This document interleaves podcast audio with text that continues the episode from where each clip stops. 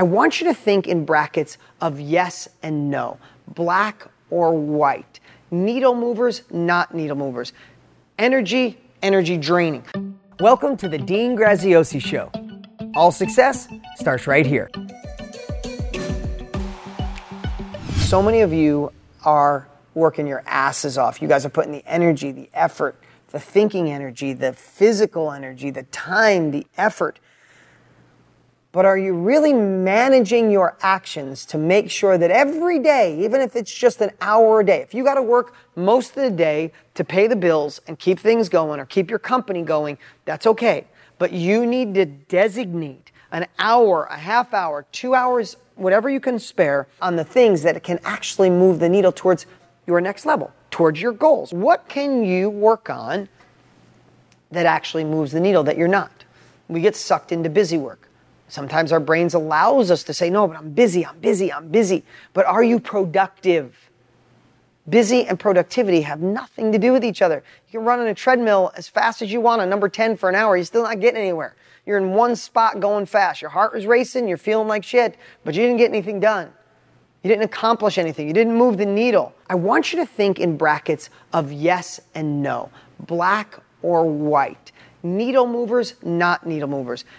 Energy, energy draining. Like, what I want you to think about for the next six months, and, and listen, of course, there are some gray areas, but what if you got more black and white, binary, a one or an O, an X or a zero, a yes or a no, black or white, like nothing in between? Because if you start analyzing some of the things that you do on a daily basis and literally say, does this drain my energy or enhance my energy? It drains it, it's got to go.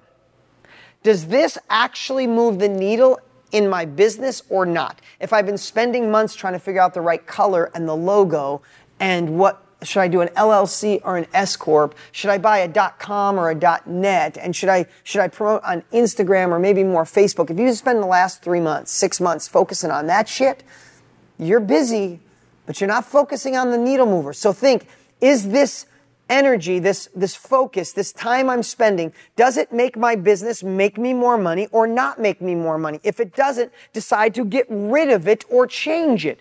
If, if you're going to focus on things, am I going is it, does it help my marketing or does it help my marketing? Does it allow me to grow or not grow? Does it allow me to make impact or no impact?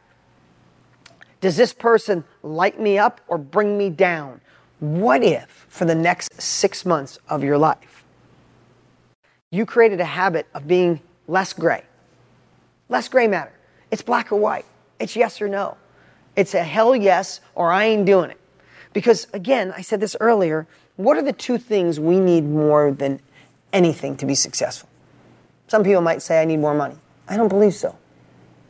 How many people do you know that win the lotto or become trust fund babies and they're broke? Miserable, on drugs, unhappy, right? I don't think it's the money. I think it's time and resourcefulness, right? You need the time, resourcefulness, and the energy to take action, right? I think I would much rather have time, resourcefulness, and energy to take action than anything else. Start over. Somebody says you can have all this stuff. That's how I want to start over. So, how do we get that? How do we find the time? We get rid of the shit that doesn't move the needle in your life. Stop running on a treadmill. Stop doing things that your parents taught you that serve them but don't serve you. Stop doing things that your spouse thinks is a smart idea, but you know it doesn't move the needle. Love them, care about them, give them, shower them with more love, but still do your own shit. Set times, set guidelines, like set set guidelines of when you work, set timelines that I'm going to work from two to three before the kids get off the bus, or I'm going to, I'm going to work, I'm going to get up an hour earlier in the morning and that whole hour is going to be focused. And throughout the day, now that I shared this today, start thinking yes or no, black or white. It's a yes, hell yes, or it's a hell no. Because that's how successful people find the time. Listen, so many people ask me, um, so many people ask me, um, how do you do all you do? I, I, have like 13 different companies. I have hundreds of houses in my real estate brand, uh, my real estate company. Um, I'm partners with Tony Robbins, who I, I, love with our knowledge business blueprint and, and everything we do there. We're going to change self education, make it the new norm. Like that gets so much of my focus. My real estate company, my real estate training company, live events. I'm writing my new book. Literally, I'm three quarters of the way done with my, my new book. I love being a dad. I go to every little league practice and softball practice. I'm there at every single game. I, am spending half my time with my kids on summer vacation working from home. Like, we all have stuff. I'm not saying, oh, look at me. Ah, no, I'm just saying, how the hell do I do it? Because I am really good at binary thinking.